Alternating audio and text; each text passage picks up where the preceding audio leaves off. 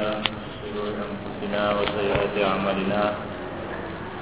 من يهده الله فلا مضل له ومن يضلل فلا هادي له. أشهد أن لا إله إلا الله وحده لا شريك له وأشهد أن محمدا عبده ورسوله. يا أيها الذين آمنوا اتقوا الله حق تقاته ولا تموتن إلا وأنتم مسلمون وبعد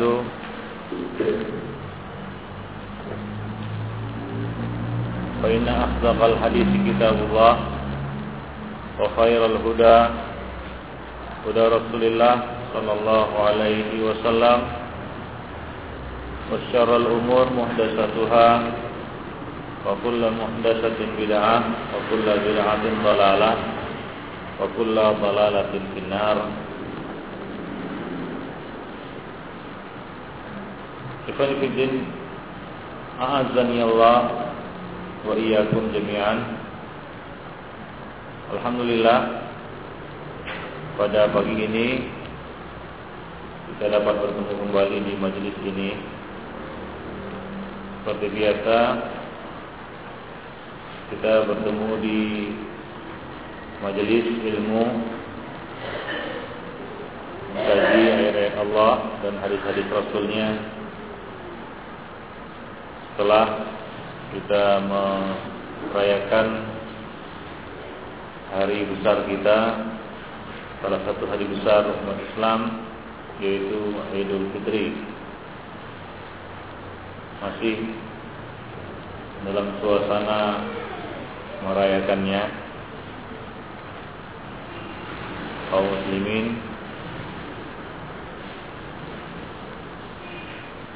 Masih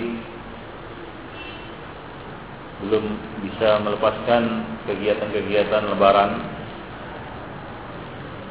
Hingga mungkin masih saling mengunjungi ataupun masih pulang kampung. Mungkin sebahagian tidak bisa hadir karena masih di kampung atau masih sibuk dengan kegiatan kunjung mengunjunginya. Ikhwan fillah rahimani wa rahimakumullah. Allah Subhanahu wa taala berfirman di dalam kitabnya surat Az-Zumar ayat 17 sampai 18 Fabasyir ibad alladzina yastami'una al-qawla fayattabi'una ahsanah dan berilah kabar gembira kepada hamba-hambaku pada hamba-hamba Allah Subhanahu wa taala. alladzina yaitu orang-orang yang yastami'una al-qaula wa yattabi'una ahsana yang mendengarkan al-qaul yaitu nasihat wa yattabi'una ahsana dan mengikuti yang terbaik darinya dalam hal ini Allah Subhanahu wa taala memuji hamba-hambanya yang istima'ul qaul. Istima'ul qaul adalah yang benar-benar menyimak apa yang disampaikan kepadanya. Lawannya adalah aqma'il qaul. Yaitu orang-orang yang tidak mau mendengarkan apa-apa yang disampaikan kepadanya. Atau masuk telinga kanan keluar telinga kiri.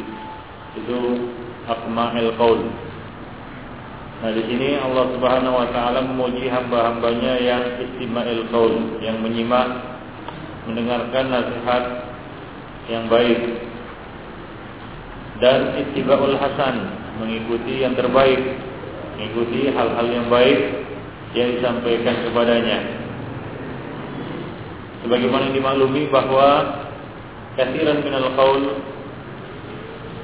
banyak dari ucapan-ucapan bal aktsaruhu bahkan kebanyakan dari perkataan-perkataan laisa fi hasan ada yang tidak bagus ada yang tidak baik, ada yang tidak patut untuk diikuti. Fadlan ayat an ayyakuna al ahsan apalagi disebut sebagai perkataan terbaik. Bahkan ghalibul qaul kebanyakan perkataan-perkataan yang diucapkan oleh manusia yakubbu qailuhu finnar yakubbu qailahu finnar banyak yang menjerumuskan pengucapnya ke dalam api neraka. Seperti dalam hadis Mu'ad bin Jabal Rasulullah Shallallahu Alaihi Wasallam mengatakan kepadanya, maukah kamu aku tunjukkan kunci dari semua itu? Mu'ad menjawab, ya tentu saja. Lalu Rasul mengatakan, kufa alaika hadha. Jagalah oleh kamu ini sambil menarik lidah beliau atau lisan beliau. Kemudian Muaz mengatakan, apakah manusia akan mendapatkan akibat dari perkataan yang diucapkannya? Rasul mengatakan kepada Muaz, Takilat ka ummuka ya Muaz, malang benar kamu ini ya Muaz. Wahal yukabun nasu ala wahal yukabun nas ala wujuhihim finnar illa hafaidu al-sinatihim. Bukankah banyak dari manusia yang tersungkur pada wajah mereka ke dalam api neraka disebabkan karena hasil dari lisan mereka?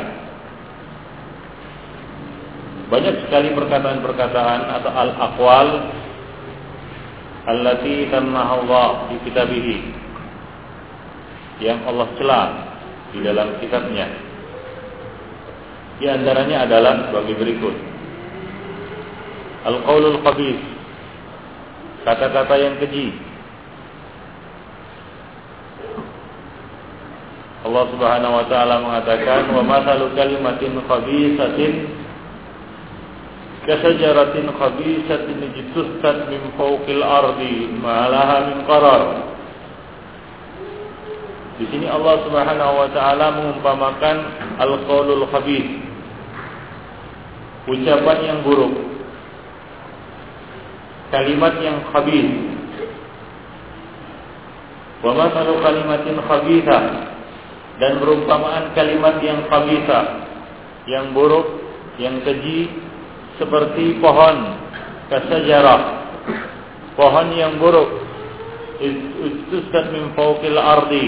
Yang merambat di atas permukaan bumi. Ma'alaha min qarar tidak ada kekuatan yang menancapkan pohon itu ke dasar bumi. Itu tidak ada akarnya.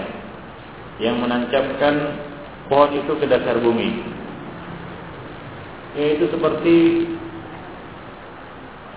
tumbuhan yang merambat. Sangat cepat merambat hingga mengotori pemandangan. Merusak pemandangan. Merusak segala sesuatu yang dirambatinya. Ini merupakan perumpamaan satu perkataan kalimat yang khabisa. Sebelumnya Allah Subhanahu wa taala memberikan perumpamaan kalimat thayyibah. Itu seperti pohon yang menjulang tinggi ke atas dan akarnya menancap menghujam ke dasar bumi, yaitu kokoh berdiri tegak dan dahannya atau rantingnya menjulang ke langit bisa dijadikan naungan bagi orang yang ingin berteduh. Buahnya juga tidak bisa dicapai oleh sembarang orang dan dia menancap kokoh di atas permukaan bumi, tidak mudah tumbang. Ini adalah perumpamaan kalimat yang baik, kalimat yang thayyibah. Manfaatnya banyak. Adapun perumpamaan kalimat khabithah yaitu seperti tanaman yang menjalar kalau kita lihat perkataan-perkataan yang keji, begitulah dia menjalar ke banyak manusia tanpa disadari oleh para pengucapnya. Mudah sekali tersebar. Kata-kata yang buruk ini mudah tersebar. Berbeda halnya dengan kata-kata yang baik. Malah karo tidak punya ketetapan akan berubah-ubah tidak mudah dan mudah apa namanya berubah-ubah tidak memiliki dasar yang kokoh tidak memiliki, tidak memiliki sumber yang jelas. Ini merupakan kalimat khabithah atau al-qaulul khabith. Ya Allah Subhanahu wa taala mencela al-qaulul khabith. Kemudian al-qaulul batil, perkataan yang batil. Al-qaulul batil. Allah Subhanahu wa taala mengatakan dalam surat Ghafir ayat 5 wajadilu bil batil wajadalu bil batil liyudhiru bihil haq fa akhadathum fa akhadtuhum fa kaifa kana iqab surat ghafir ayat 5 dan mereka berjidal dengan kebatilan yaitu membantah jidal dengan kebatilan untuk mematahkan kebenaran maka aku Allah Subhanahu wa taala mengatakan fa akhadtuhum Aku menyiksa mereka. Pakai fakkan iqab. Coba lihat bagaimana siksaan dan balasan Allah Subhanahu wa taala. Ini merupakan celaan orang-orang yang suka mengucapkan qaulul batil, ucapan batil, yaitu ucapan untuk mematahkan kebenaran. Ucapan yang berisi kebatilan, yaitu satu perkataan yang menyelisihi kebenaran. Ya, perkataan yang menyelisihi kebenaran. Demikian juga al-qaul alaihi atau ala Allah bima la ya'lam eh, bima la ya'lam al-qail. Berbicara tentang Allah Subhanahu wa taala atau tentang agama Allah Subhanahu wa taala dengan sesuatu yang tidak diketahui ilmunya oleh orang yang mengucapkannya. Dalam surat Al-Baqarah ayat 169 Allah Subhanahu wa taala mengatakan innama ya'murukum bis-su'i wal fahsya' wa an taqulu 'ala Allahi ma la ta'lamun. Sesungguhnya setan itu menyuruh kamu untuk berbuat buruk, pesuk, wal fahsya dan berbuat keji. Wa an taqulu 'ala Allahi ma dan menyuruh kamu agar berbicara tentang Allah dengan apa yang tidak kamu ketahui. Jadi al-qaulu 'ala Allahi bila ilmin berbicara tentang Allah tentang agama Allah Subhanahu wa taala tanpa ilmu ini merupakan perintah dan suruhan dari syaitan. Innama ya'murukum bis-su'i wal fahsya. Kita dilarang mengikuti langkah-langkah syaitan. Wala tattabi'u khutuwat syaitan innahu lakum aduwwun mubin. Janganlah kamu mengikuti langkah-langkah syaitan.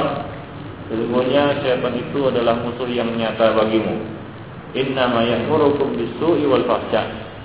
Sungguhnya syaitan itu menyuruh kamu untuk berbuat uh, untuk berkata keji, untuk berbuat keji, untuk berbuat buruk dan berbuat keji dan untuk berbicara tentang Allah Subhanahu wa taala dengan apa yang tidak kamu ketahui. Ini yang ketiga, setelah al-qaulul khabith, kemudian al-qaulul batil. Yang ketiga, al-qaulu 'ala Allah bila ilmin, berbicara tentang Allah tanpa ilmu. Ini adalah pembicaraan yang merusak. Berapa banyak sekarang ini kaum muslimin yang berbicara tentang agama Allah tanpa ilmu. Seolah-olah perkara agama adalah perkara yang bisa setiap saat dibicarakan, setiap saat bisa diulas seperti berita-berita. Nah ini merupakan suatu kekeliruan yang sangat fatal yang terjadi di tengah-tengah kaum muslimin. Sehingga berbicaralah di dalam agama Allah Subhanahu wa taala orang-orang yang tidak memiliki ilmu. Ya, mereka adalah arwaibirah. Yaitu orang-orang yang tidak memiliki ilmu tapi berbicara tentang perkara-perkara besar. Ya, dan perkara agama adalah perkara yang besar. Karena perkara berkaitan dengan Allah Subhanahu wa taala, tentang agamanya, tentang surga dan nerakanya. Kemudian al-kadzib wal iftira, dusta dan kebohongan. Ini merupakan juga al-qaul al-khabith atau perkataan yang dilarang. Perkataan yang Allah celah di dalam kitabnya yaitu al-kadzib wal iftira. Kedustaan dan kebohongan. Allah Subhanahu wa taala mengatakan wala takunanna minal ladzina kadzdzabu bi ayatillah Janganlah kamu menjadi orang-orang yang mendustakan ayat-ayat Allah fatakuna minal khasirin sehingga kamu menjadi orang-orang yang merugi. Dusta dan kebohongan adalah satu akhlak yang tercela. Rasulullah Shallallahu Alaihi Wasallam mengatakan, Inna al-kadhiba yahdi ilal fujur, wal fujur yahdi ilal nar. Sesungguhnya dusta itu menyeret seorang kepada kefajiran, kefasikan, kejahatan. Dan kejahatan menyeret seorang kepada neraka. Wa inal abda yakdzib ولا يزال يكذب ويتحرى الكذب حتى يكتب عند الله من الكذابين Sesungguhnya seorang itu berdusta Kemudian dia selalu berdusta Dan mencari-cari supaya berdusta Sehingga dia ditulis di sisi Allah subhanahu wa ta'ala Sebagai golongan para pendusta Itu dimasukkan dia oleh Allah subhanahu wa ta'ala Ke dalam golongan orang-orang yang suka berdusta Jadi al-kadhib wal-iftira' adalah satu perkataan yang dicela di dalam Al-Quran. Dan kedustaan yang paling besar adalah kedustaan terhadap Allah Subhanahu wa taala dan rasulnya. Dusta terhadap Allah dan rasulnya adalah dusta yang paling besar. Allah mengatakan dalam ayat yang kita bacakan tadi, "Wala takunanna minal ladzina kadzdzabu bi ayatillah." Janganlah kamu menjadi orang-orang yang mendustakan ayat-ayat Allah Subhanahu wa taala.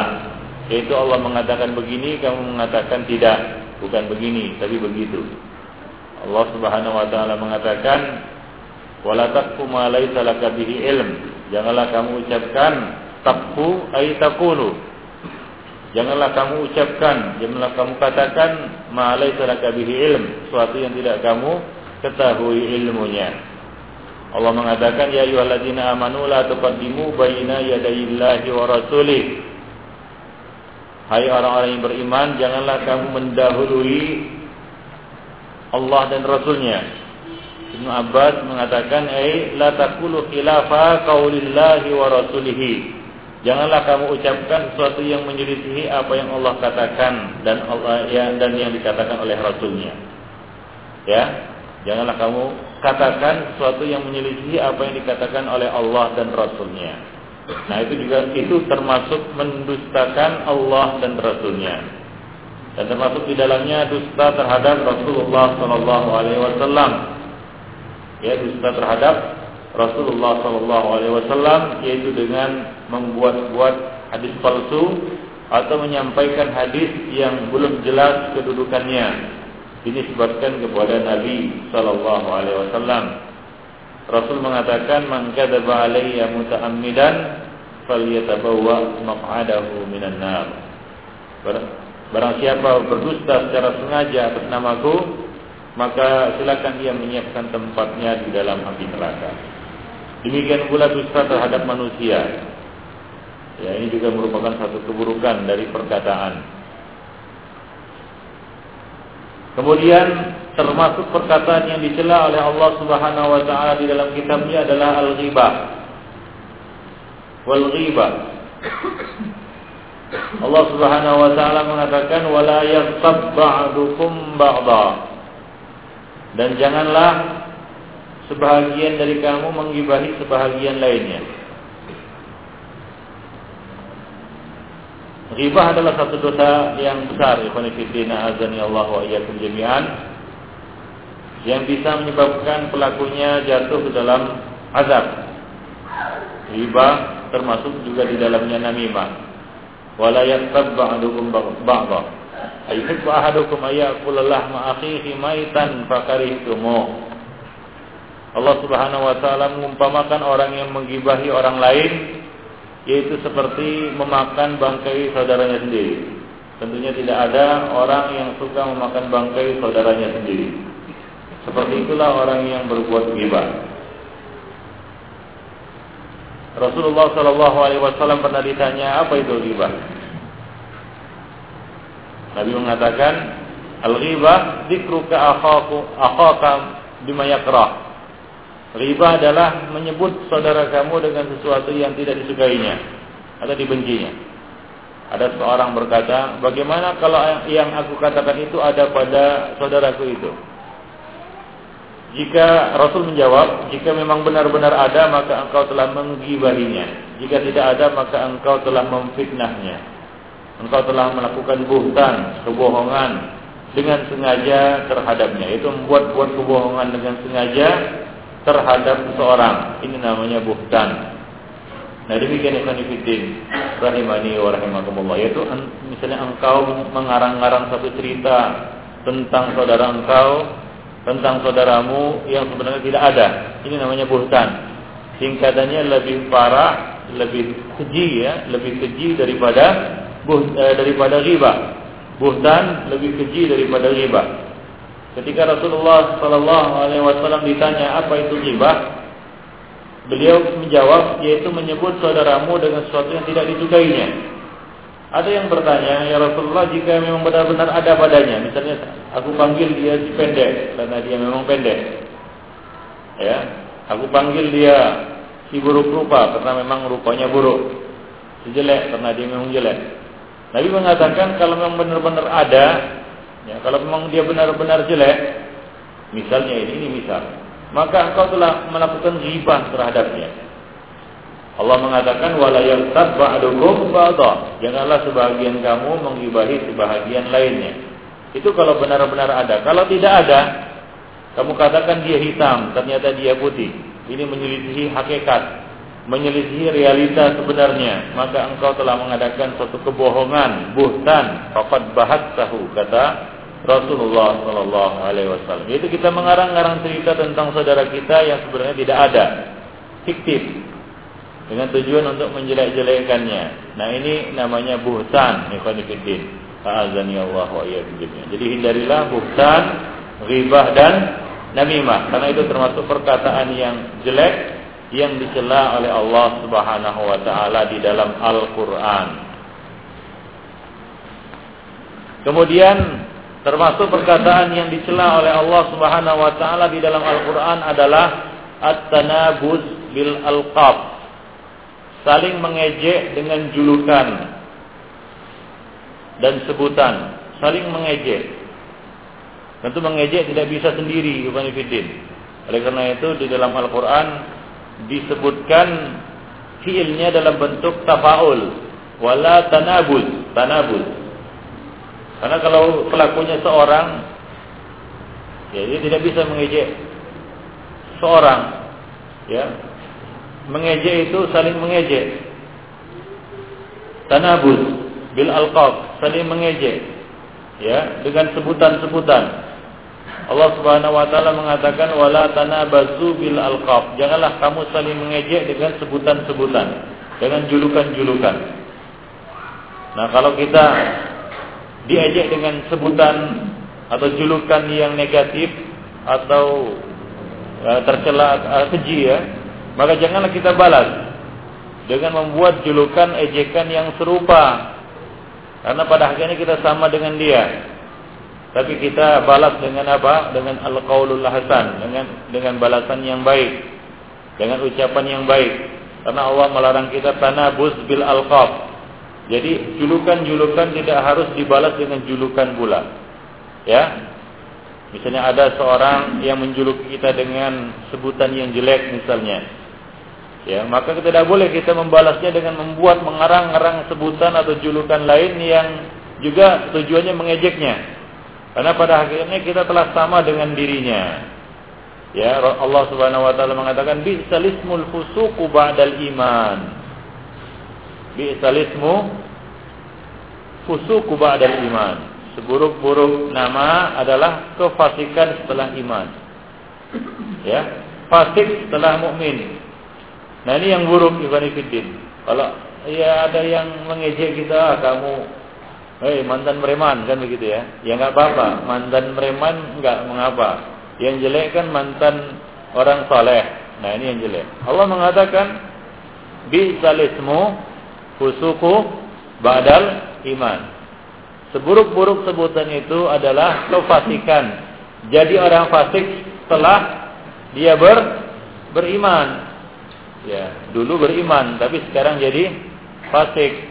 Nah, itu yang buruk. Ikhwan fillah, Allah wa iyyakum Jadi Allah Subhanahu wa taala di sini menyebutkan bahwa hakikat dari keburukan adalah keluar dari syariat. Karena hakikat dari fusuk Kata-kata fasaqa itu berasal dari kharaja, keluar. yaitu keluar dari ketaatan. Setiap perkara yang keluar dari ketaatan, baik itu durhaka, kefasikan dan lain sebagainya, itulah dia sebutan yang buruk. Adapun ya, e, seorang menjelekkan saudaranya dengan profesinya misalnya atau status sosialnya atau karena kondisinya atau karena sifat fisiknya, maka ini sebenarnya bukanlah suatu keburukan. Misalnya dia pesek dipanggil orang, "Oh, si pesek," kan begitu ya. Nah, itu pada hakikatnya bukanlah suatu keburukan. Ya, bukanlah keburukan. Ya, tidak ada orang yang lahir menghendaki hidungnya pesek, kemudian kulitnya hitam, kemudian ya statusnya miskin, tidak ada. Ya, semua itu adalah kehendak Allah Subhanahu wa taala di baliknya terdapat hikmah yang hanya Allah yang tahu. Jadi kita tidak boleh saling mengejek dengan sebutan-sebutan seperti itu. Ya sungguhnya seburuk-buruk nama itu adalah fasik, mantan orang baik. Nah ini dia yang jelek. Ya mantan orang soleh, mantan orang mukmin, ya mantan orang Islam, mantan Muslim. Nah ini yang jelek, Allah wa. Baik. Jadi at-tanabuz bil alqab termasuk perkataan yang dicela di dalam Al-Qur'an. Kemudian termasuk perkataan yang dicela di dalam Al-Qur'an adalah at-tanaji bil ismi wal udwan wa maksiatir rasul. Berbisik-bisik yang berisi dosa pelanggaran dan durhaka terhadap Rasul. Allah Subhanahu wa taala mengatakan ya ayyuhalladzina amanu idza tanajaitum fala tatanajau bil ismi wal udwan wa ma'siyatir rasul. Hai orang-orang yang beriman, jika kamu berbisik-bisik, janganlah kamu berbisik-bisik yang isinya dosa, pelanggaran dan untuk mendurhakai Rasulullah sallallahu alaihi wasallam berbisik-bisik ikhwan fillah azani Allah wa iyyakum jami'an ini termasuk perkataan yang dilarang atau dicela apabila isinya apa? dosa, pelanggaran dan apa? kedurhakaan terhadap Rasulullah yaitu pelanggaran terhadap syariat. Ya karena Biasanya bisik-bisik itu orang yang berbisik-bisik merasa aman dari pendengaran orang lain. Dia merasa bebas untuk mengungkapkan apa yang dia ingin ungkapkan dengan bisik-bisik. Yang tentunya tidak akan bisa dia ungkapkan apabila dia berbicara terang-terangan. Maka hendaklah bagi orang yang berbisik-bisik memperhatikan adab berbisik-bisik. Di antara adab berbisik-bisik adalah satu tidak berbisik-bisik dengan me meninggalkan satu orang. Ada tiga orang, maka tiga, tidak boleh yang dua ini berbisik-bisik meninggalkan yang satu satu orang. Namun di tengah keramaian silakan berbisik-bisik, tidak mengapa. Pembicaraan rahasia itu dibolehkan jika tidak membiarkan satu orang tidak dilibatkan di dalamnya. Ya, karena itu mengandung unsur suuzon atau buruk sangka terhadap Orang-orang yang berbisik-bisik itu dari orang yang ditinggalkan. Dan bagi orang yang berbisik-bisik janganlah dia berbisik-bisik yang isinya dosa, pelanggaran yaitu untuk merancang satu kejahatan atau untuk mendurhakai Rasulullah sallallahu alaihi wasallam.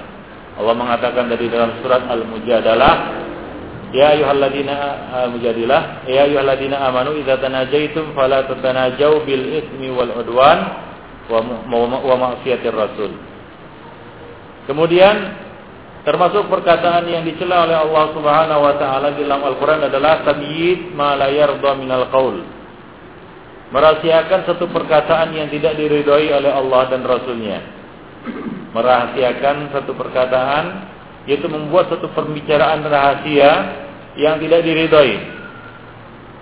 Allah mengatakan yastakhfuna minan nas wa la yastakhfuna minallah. Mereka bersembunyi dari manusia, namun mereka tidak bisa bersembunyi dari Allah Subhanahu wa taala wa huwa ma'ahum. Allah Subhanahu wa taala selalu bersama mereka yaitu dengan ilmunya id yubayyituna ma la yarda minal qaul. Ketika mereka membuat satu pembicaraan rahasia yang tidak diridai. Jadi ini melakukan satu pembicaraan rahasia yang tidak diridhai termasuk perkara yang dicela oleh Allah Subhanahu wa taala. Ya. Apakah boleh membuat pembicaraan rahasia? Apakah semuanya harus terang-terangan? Boleh mengadakan pembicaraan rahasia. Ya boleh melakukan pembicaraan rahasia antara beberapa orang. Misalnya musyawarah dan rapat ini termasuk pembicaraan rahasia. Yang tidak boleh semua orang hadir. Akan tetapi bagi orang yang melakukan pembicaraan rahasia, ya satu yang perlu diperhatikannya adalah janganlah dia melakukan satu pembicaraan rahasia yang tidak diridhoi. Ya, yang tidak diridhoi oleh Allah Subhanahu wa taala.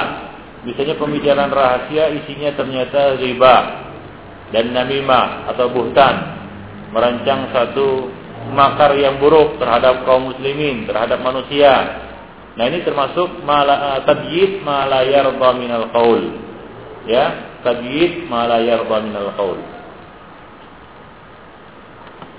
Kemudian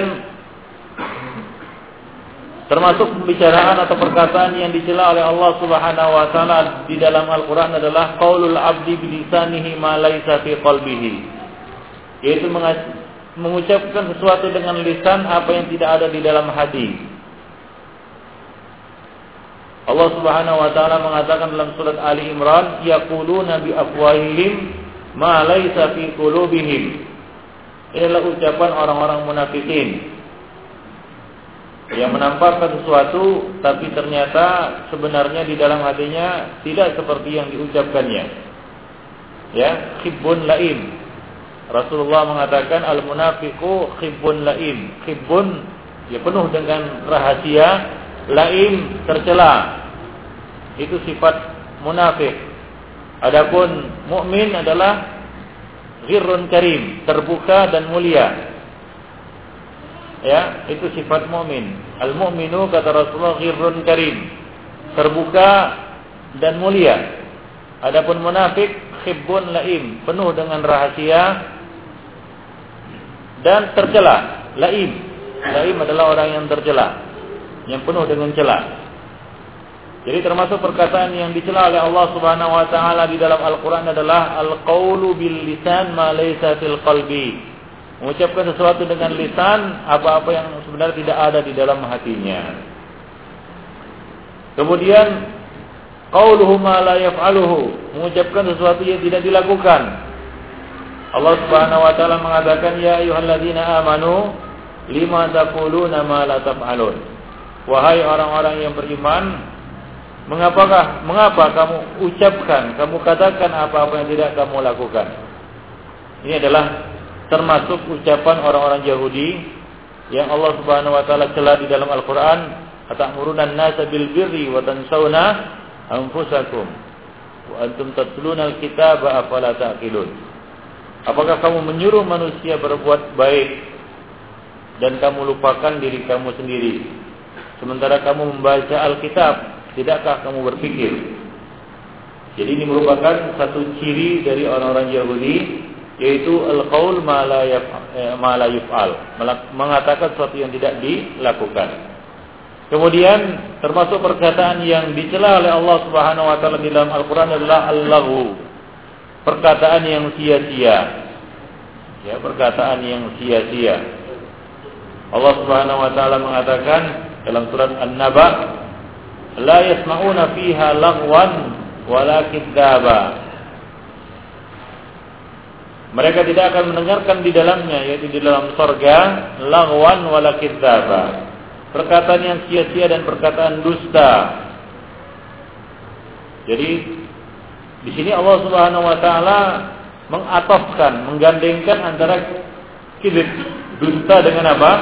Allahu perkataan sia-sia. Ini menunjukkan bahwa derajatnya sama antara uh, qaulul lagwi, perkataan yang lagu dengan qaulul kadzibi, dengan ucapan dusta. Bahwa keduanya hampir setara dan sama. Jadi perkataan yang sia-sia, perkataan yang tidak ada faedahnya, ini termasuk perkataan yang dicela oleh Allah Subhanahu wa taala di dalam Al-Qur'an. Ya, oleh karena itu, hendaklah seorang mukmin seorang muslim mengucapkan hal-hal yang bermanfaat, yang ada manfaatnya. bagi dunianya maupun bagi akhiratnya. Ya, termasuk perkataan yang sia-sia adalah saqaf bil aswaq, yaitu berteriak-teriak di pasar tanpa ada tanpa ada manfaat, ya tanpa ada faedah. Ya, berteriak-teriak di pasar di jalan. Ya, ini adalah satu perkataan yang sia-sia yang tidak ada faedahnya. Kemudian termasuk perkataan yang dicela oleh Allah Subhanahu wa taala di dalam Al-Qur'an adalah al-qaul ma lam yunazzil bihi sultana, ma lam yunazzal bihi sultana. Perkataan yang Allah Subhanahu wa taala tidak turunkan keterangan tentangnya. Yang tidak ada dasar dan tidak ada dalil yang mendukungnya.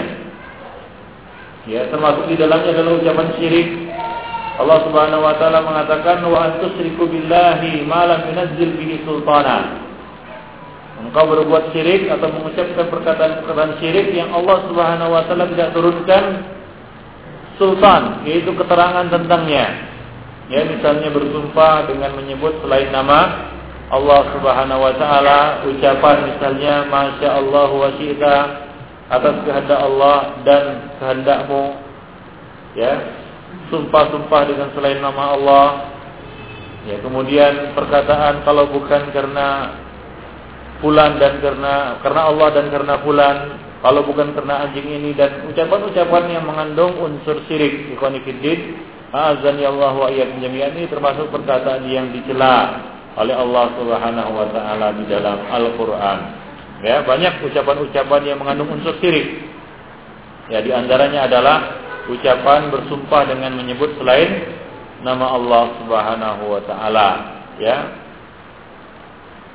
Demikian juga ucapan Ya, seperti misalnya lau anni fa'altu kadza lakana kadza wa kadza. Kalaulah aku tadi berbuat begini, tentu hasilnya begini dan begini. Yaitu menggugat takdir, ucapan-ucapan yang menggugat dan tidak puas terhadap takdir. Ini juga merupakan ucapan malam yunazzil malam yunazzilillahu bihi sultana. Ucapan yang Allah tidak turunkan keterangan tentangnya. Kemudian termasuk perkataan yang Allah Subhanahu wa taala cela di dalam Al-Qur'an adalah al-qaul al-mutadammin lil muawan muawana al ismi wal udwan. Ucapan yang mengandung unsur tolong menolong di dalam perbuatan dosa dan pelanggaran. Allah Subhanahu wa taala mengatakan wala ta'awanu 'alal ismi wal udwan. Janganlah kamu saling menolong, tolong menolong, saling menolong di dalam perbuatan dosa dan pelanggaran. Yang menolong satu perbuatan dosa kemungkaran, pelanggaran dengan ucapan itu termasuk menolongnya. Ya, menolong dengan ucapan. Ya, misalnya memberikan dukungan, memberikan apa namanya suntikan, motivasi kepada orang untuk berbuat jahat dengan ucapan kita. Ini termasuk perkataan apa? Yang mengandung unsur tolong menolong di dalam perbuatan dosa dan pelanggaran. Ya, Allah Rasulullah Sallallahu Alaihi Wasallam mengatakan man sanna fil islami sunnatan sayyi'atan barang siapa yang mencontohkan satu sunnah yang buruk di dalam Islam maka falahu wizruha wa wizru man amila baginya dosa dan dosa orang yang mengikutinya. Man ila khairin falahu mithla ajri fa'ilihi. Ya barang siapa yang mengajak kepada kebaikan maka baginya seperti pahala orang yang mengikutinya. Demikian pula sebaliknya. Orang yang mengajak kepada keburukan maka baginya dosa dan dosa orang-orang yang mengikutinya. Jadi ini termasuk ucapan yang dilarang oleh Allah dan dicela oleh Allah Subhanahu wa taala dalam Al-Qur'an adalah ucapan yang mengandung unsur tolong menolong di dalam perbuatan dosa dan pelanggaran. Nah, demikian ikhwan fillah. Azan ya Allah wa. Termasuk di dalamnya adalah semua ucapan yang berisi motivasi, memberikan motivasi dan suntikan kepada pelaku maksiat untuk terus di dalam perbuatan maksiatnya. Ya, Misalnya orang ditanya tentang rokok dikatakan ditanya rokok rokok itu apa? Dia katakan mubah misalnya, boleh. Maka dia ucapannya itu mengandung unsur apa? Sa'awun alal ismi wal wal udwan. Demikian juga seluruh perbuatan-perbuatan maksiat yang didukung dengan ucapan maka yang mengucapkannya itu berarti dia telah turut muawana, tolong menolong di atas perbuatan dosa dan pelanggaran. Nah demikian Ibn Fiddin azan ya Allah wa iyyakum jami'an dan termasuk ucapan yang buruk adalah nyanyian. Ya, syair yang buruk, syair yang berisi yang apa namanya ucapan-ucapan yang buruk ini termasuk perkataan yang dilarang Ibn Fiddin azan ya Allah wa iyyakum jami'an. Allah Subhanahu wa taala mengatakan wa minan nas may yastari lahwal hadis liyudilla an sabilillahi bighairi ilmin wa huzwan ulaika lahum adzabun dan di antara manusia ada yang membeli lahwal hadis. Dikatakan membeli lahwal hadis di sini adalah menyewa para biduan dan biduanita ya termasuk menyewa impor. Liyudilla an sabilillah untuk menyesatkan dari jalan Allah Subhanahu wa taala tanpa ilmu dan menjadikannya sebagai huzwan sebagai perbuatan yang huzwa huzwan artinya sia-sia lagwan tidak ada faedahnya. Menghambur-hambur harta waktu dan tenaga. Ulaika lahum adzabun muhin. Bagi mereka azab yang menghinakan. Abdullah bin Mas'ud ketika ditanya tentang ayat ini dia mengatakan wallahi alladzi la ilaha illahu demi Allah yang tidak ada ilah selain dia huwal ghina. Maksudnya adalah nyanyian. Dan beliau mengulanginya sampai tiga kali. Diriwayatkan juga dari Ibnu Umar radhiyallahu taala anhu ia mengatakan innahul ghina. Yang dimaksud dengan lahwal hadis di dalam ayat tersebut adalah ghina yaitu nyanyian. Demikian juga Imam Ahmad ia, ia pernah ditanya oleh anaknya yaitu Abdullah, "Sa'altu abi anil ghina." Aku bertanya kepada ayahku tentang nyanyian. Beliau mengatakan al-ghina yumbitu nifaq fil qalbi. Sesungguhnya nyanyian itu akan menumbuhkan nifak di dalam hati. Wa inna ma yaf'aluhu indana al-fusaq. Sesungguhnya yang melakukan itu adalah orang-orang fasik di kalangan kami. Imam Syafi'i mengatakan, sahibul ghina Idza jama'an nas bi sima'ihi fa huwa safih. Sahibul ghina apabila ia mengumpulkan ya, promotor nyanyian jika ia mengumpulkan manusia untuk mendengarkan nyanyian, maka ia adalah orang sapi, orang tolol. Turatu syahadatuhu. Persaksiannya ditolak bahwa dayasa dan dia termasuk orang dayus yang tidak punya malu. Waman fa'ala dzalika kana dayusan. Barang siapa yang melakukannya maka dia adalah dayus.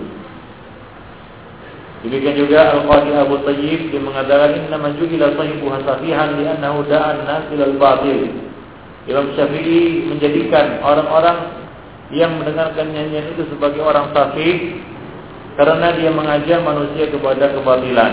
Komandan nasil al batil Barang siapa mengajak manusia kepada kebatilan Karena safihan fasifan Maka dia adalah orang safih Dan orang fasif Demikian juga Imam Syafi'i mengatakan Wadu'at huzzanadiqah Nyanyian itu dibuat oleh orang-orang zindik Yusyagiru bihi anil Quran Agar mereka terpalingkan dari al Al-Quran Lalai dari Al-Quran Nah demikian Jadi termasuk perkataan yang dilarang dan dicela di dalam Al-Quran adalah nyanyian.